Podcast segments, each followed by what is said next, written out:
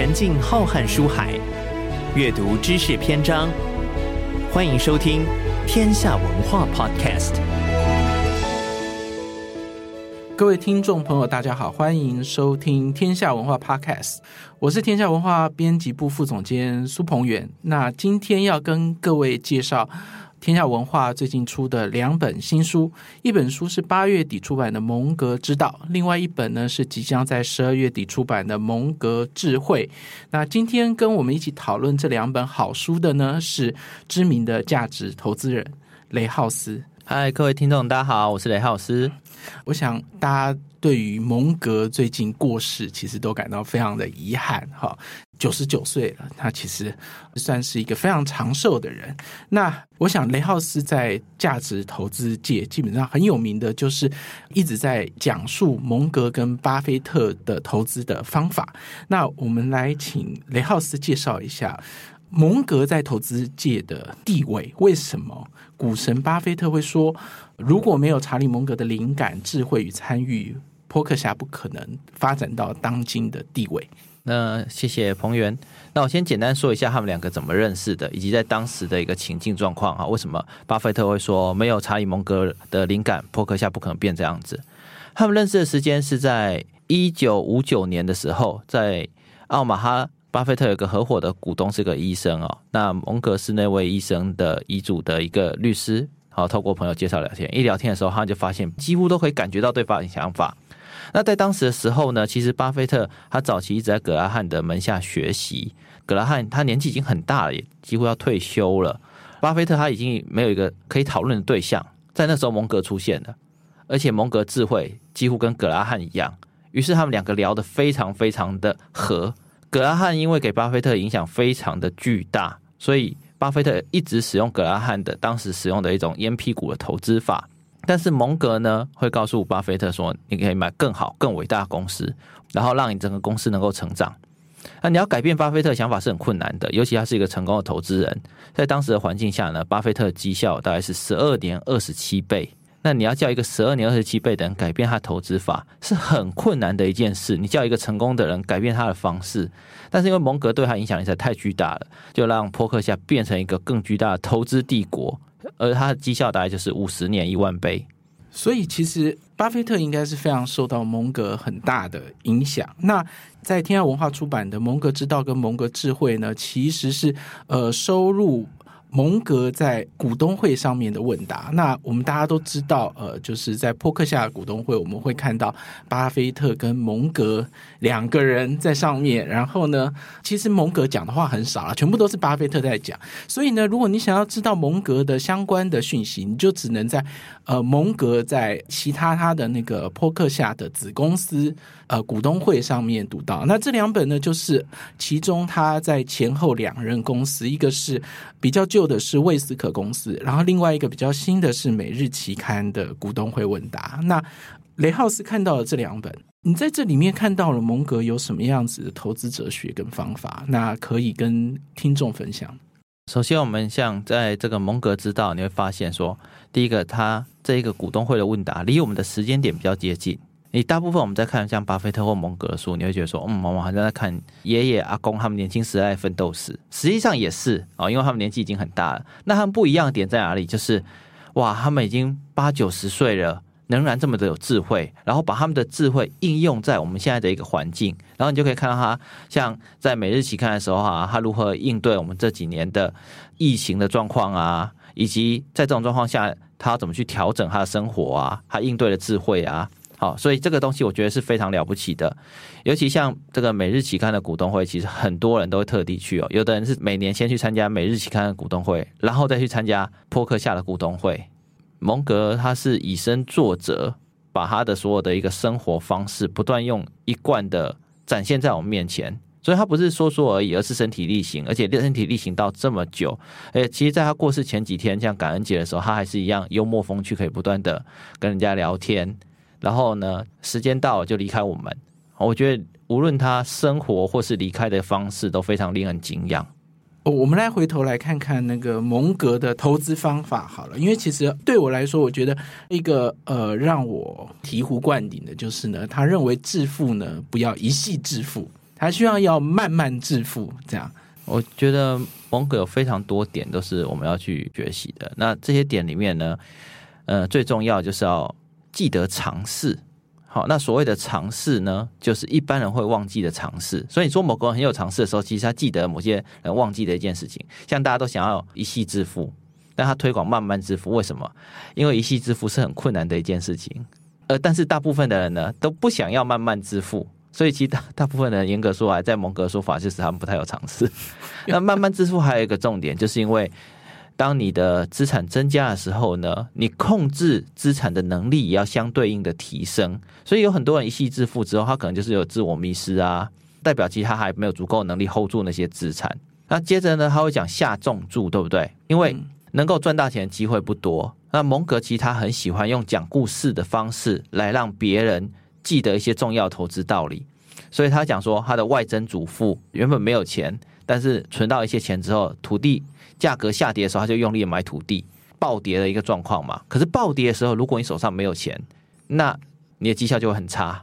所以蒙格知道，他还有一个重点，就是你要做好准备，等待机会来临的时候下大注。所以我们可以总结来讲，你就是在先做好准备，因为蒙格之道就是一个准备之道。比起想要赢，比起想要暴富，更重要的是你要做好赚钱之前的那个准备。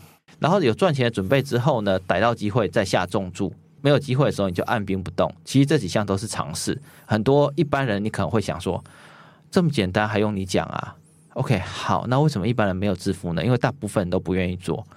其实蒙格的脑子跟一般人不太一样。他在下重注之前，会把那一个标的仔细检查过一轮，而他检查速度非常快，因为他有专用的检查清单。这专用检查清单在他大脑内。好，那因为他今年累月使用这些清单的时候呢，在大脑已经形成一个自动机制，所以很多跟蒙格讲过话的人都觉得，哇，他大脑的反射思考速度实在是太快了。为什么一个完全他不知道的公司，他可以很快的分析出来，还可以打到重点？那是因为他使用一个思维模型的技术，也就是一个框架的技术，能够把这一个公司的商业模式大概理解，以及这个商业模式可能产生的弱点是什么，将它列成一个清单，再将这个清单在大脑中检查一轮，他就可以很快的过滤说我要这一家还是不要这一家。那如果通过他重重考验的公司，就可以下重注；如果不是的话，他就不会下重注。嗯，其实我在看蒙格之道的时候，其实有一段话，就是他的钓鱼哲学，就是说钓鱼有秘诀。对，钓鱼的第一条规则就是在有鱼的地方钓鱼，第二条规则是记住第一条规则，对，不要忘记第一条，不要要忘记第一条，对不对？好，那我就要问一下了，就是你觉得现在哪里有鱼呢？如果我们现在蒙格已经离开我们了，那哪里有鱼呢？蒙格其实很有趣的地方是。啊、呃，他虽然年纪很大，但是他其实对于新知是一直在学习的。对，但是他也说，他有很多东西看不懂，看不懂就不要碰。现在的状态哪里有鱼呢？嗯、呃，如果扯到哪里有鱼的话，哈，我只要一说出口，大家就会抢着去钓鱼了啊。所以哈，这么一来，我再来再竞增加我的竞争对手哈。以这个车马费来讲，实在太不划算了。不过我可以透露一些大概念，是竞争激烈的地方呢，一定是最热门产业，而且涨得最凶的那些股票。嗯，也就是说，当现在的 AI 股里面一些本益比已经超高的股票，那些就竞争最激烈。你在那种状况下，你还要取得更好的报酬率，其实是不太可能的，因为你的成本提高了。好，那所以你的你要移动到一些你擅长的领域，然后同时还不会有那些法人去跟你竞争的地方，也就是一些效率比较差的地方。有几个点可以找，例如是呃台湾中型一百指数里面的标的，或者是一百五十大以外的标的去找它。因为这些标的里面，好，第一个中型一百标的里面，你只要找到足够成长力道，它很有可能就会进到台湾五十内，好，或者是指数没有纳进去的一个标的，因为指指数或 ETF 的时候，他们需要流通量，好，所以那他们在筛选的一些公司必须有足够流通量才能进去。那没有流通量，但是体质好的公司，那些法人不会去碰，你就可以在里面去寻找。在这种状况下，你可能就会用比较低的成本找到比较好的标的。OK。好了，我们不要考那么 这么困难的，我们讲简单一点的，就是当然，当然，其实呃，大家都知道，虽然虽然蒙格跟巴菲特都是主动型的投资人，但是他其实一直都被问到，就是指数型投资到底适不适合？其实蒙格蒙格在里面其实讲的还蛮有趣的，就是他觉得一般人如果什么都不懂的话，当然指数型投资是一个好的事情。但是呢，当指数型投资如果大家都跑去指数型投资的时候，它其实会推高股价，那其实反而不一定会是好事。对，那你怎么看指数型投资这件事情影响是什么？嗯、先讲蒙格看待指数型投资的话，我们从市场这个层面来看哈。首先，大部分基金经理人应该会讨厌指数型投资，因为他们都会输给他，所以他们会讨厌他。好，这是第一点。那第二点，如果你对一般人来讲呢，投入低成本指数型投资是最好赚的一个方式。如果你是一个不会主动投资的人，好，那。你到底怎样算会主动投，或是不会呢？其实是看那有没有在你的能力圈内。如果投资在你的能力圈内，你就可以自己做；如果投资不在你的能力圈内，例如像如果美国人好了，你可能你可能是个篮球高手，你可能是个高尔夫球高手，那你就不应该去选股，你应该用那个东西赚到钱，那再把你赚到资产放到指数型投资之内，这样才是你的一个效率最大化。在下个阶段的时候呢，因为最早指数型投资大概是一九七零年代的时候，伯格好发明第一张指数型基金。那随着时间过去，在这十几年还算是一种已经近乎到泛滥的一个状况。那蒙格讨厌的点是在于，大量的资金一旦推入市场之中，很有可能产生泡沫。一旦产生泡沫，无论如何都有可能产生崩盘，就会带来一定程度的经济萧条和恐慌。所以蒙格讨厌的是泡沫，他讨厌的是贪婪推出来的那个泡沫。啊，那你你怎么看现在台湾的那个指数型投资？现在大家都在高股息呀、然后募集越来越多啊。那你觉得台湾有泡沫吗？呃，真的要讲的话，金融业只要有利的商品就会不断的推出。所以像这几年来讲，第一个是 ETF 的商品会卖得很好。以前是基金卖得好嘛，大概是十几年前的时候。现在你把它换了个名目，推出他想要的东西，就可以卖得更好。再来的话呢，就是由于高股息呢。对于一个台湾现在开始接近相对高龄化的年纪的时候，每个人有现金流的时候，高股息就变一个很有吸引力的一个产品。那当然你要看股息的一个来源，股息的来源它必须最好是获利或是资本利得或是股息，而不是用本金去配息。如果是用本金配息的话呢，以蒙格的讲法就是说，这根本就叫诈骗呐。我付了一笔钱给你，你把本金还我一部分，然后中间中间然后再叫我买，然后中间再抽手续费，严格说来就跟诈骗没两样。所以在讲股息来源的时候，你必须要标注它的来源是什么，好，这才是一件正确的事情。再来的话呢，现在是相对的高档，但是不是泡沫，我们还要再看一下，因为这几年台积电的地位的关系，导致大部分的资金都会这样子不断流进来，再加上一些产业的典范转移。过程中会有一些公司异军突起，那正好我们台湾在处在这样的一个阶段，那资金会往有利的地方移动，然后并且被转换为 ETF 的形式，所以整体台台股就会看起来比以往的数字更高。那至于有没有泡沫化，这很难讲，因为有些公司的本益比是真的太高了。但就一般状况来讲，其他的大型权值股还处在一个相对合理的一个位置。我来问，在蒙格的书里面，当然他有讲说，大家都要。追求尝试，他其实有一个概念叫做追求理智，尤其是他谈到了，就是人有各式各样的认知偏误。对，你怎么看蒙格在讲认知偏误这件事情？然后呢，你觉得一般的投资人或者是一般的听众最常在投资上面碰到的认知偏误是什么？那可以怎么改？认知偏误是绝对都会存在的，因为。人类误判心理学就是一个自动反应的一个效应，哈，因为人很容易被骗。光魔术师在变魔术的时候就可以骗你，他就可以欺骗你的大脑感知系统。感知系统就是器官，例如有没有眼睛、注意力等等的。那心理学上的认知系统更容易被欺骗，所以最严重的倾向就叫所谓的自欺欺人倾向。那在投资里面呢，你会很容易犯各式各样的一个错误，例如你一开始的一开始在看某间公司的时候，我想蒙格告诉大家买好公司。所有的人会对我讲第一句话就是：雷大，好公司都很贵啊。好，那我们看一堆好公司里面，它股价也是有起有落。像台积电好了，六百八的时候，很多人都都问说可不可以买，但跌到三四百的时候，又一大堆人不敢买。可是跌到三四百的时候，几乎腰斩快一半，然后你又跟我讲好公司很贵，那腰斩的时候你又不敢买，这是不是心理偏误？嗯，那台积电是不是好公司？是几乎全部的人都会知都知道它是好公司。那为什么低档的时候不敢买呢？因为贪婪跟恐惧。然后恐惧的时候呢，第一个是你可能会亏钱，所以在心理学上就是第一个叫规避损失。第二个呢，在下跌的时候会产生不确定性，不确定性的时候呢，你就模仿其他人做事情，也就大部分在那时候不敢买，你就模仿那些不敢买的人，这叫社会认同。然后在这种状况下呢，大部分的人就会宁愿亏钱，我也不要做跟别人不一样的事情。所以很多人其实不在乎亏钱的，他在乎的是只有他自己亏钱，嗯，对吧？对啊，在这种，所以这几个偏误就会不断不断的会跟其他人做出来，这样人人会。只要是人都很容易去模仿其他人，模仿就是因为体内的镜像神经元发动了。然后当你模仿其他人的时候，你模仿那些出场的人，那你的投资就会失失败了。尤其你模仿的那些人根本不是赚钱的投资人，你却模仿他们，那你一定会不赚钱，这是逻辑。嗯哼。所以蒙格会告诉大家，我们要维持理性，取得智慧。好，他会讲说，我们要要一个记住浅显的，胜过掌握深奥的，这就是常识。取得智慧是人类的道德责任，因为人很容易被骗，大脑很容易被骗，所以你要努力成为一个有智慧的人，你才不会被骗。还有更重要的是，你有可能会骗你自己。所以在好的部分呢，你要自己鼓励自己，也许没那么好，但你可以借由鼓励自己的方式欺骗你自己，让你表现得更好。那如果你发现有可能你会做一些糟糕的事情的时候呢，你也不要用自欺欺人的倾向，而是用理性的方式来面对自己。那如果你已经犯了错误呢？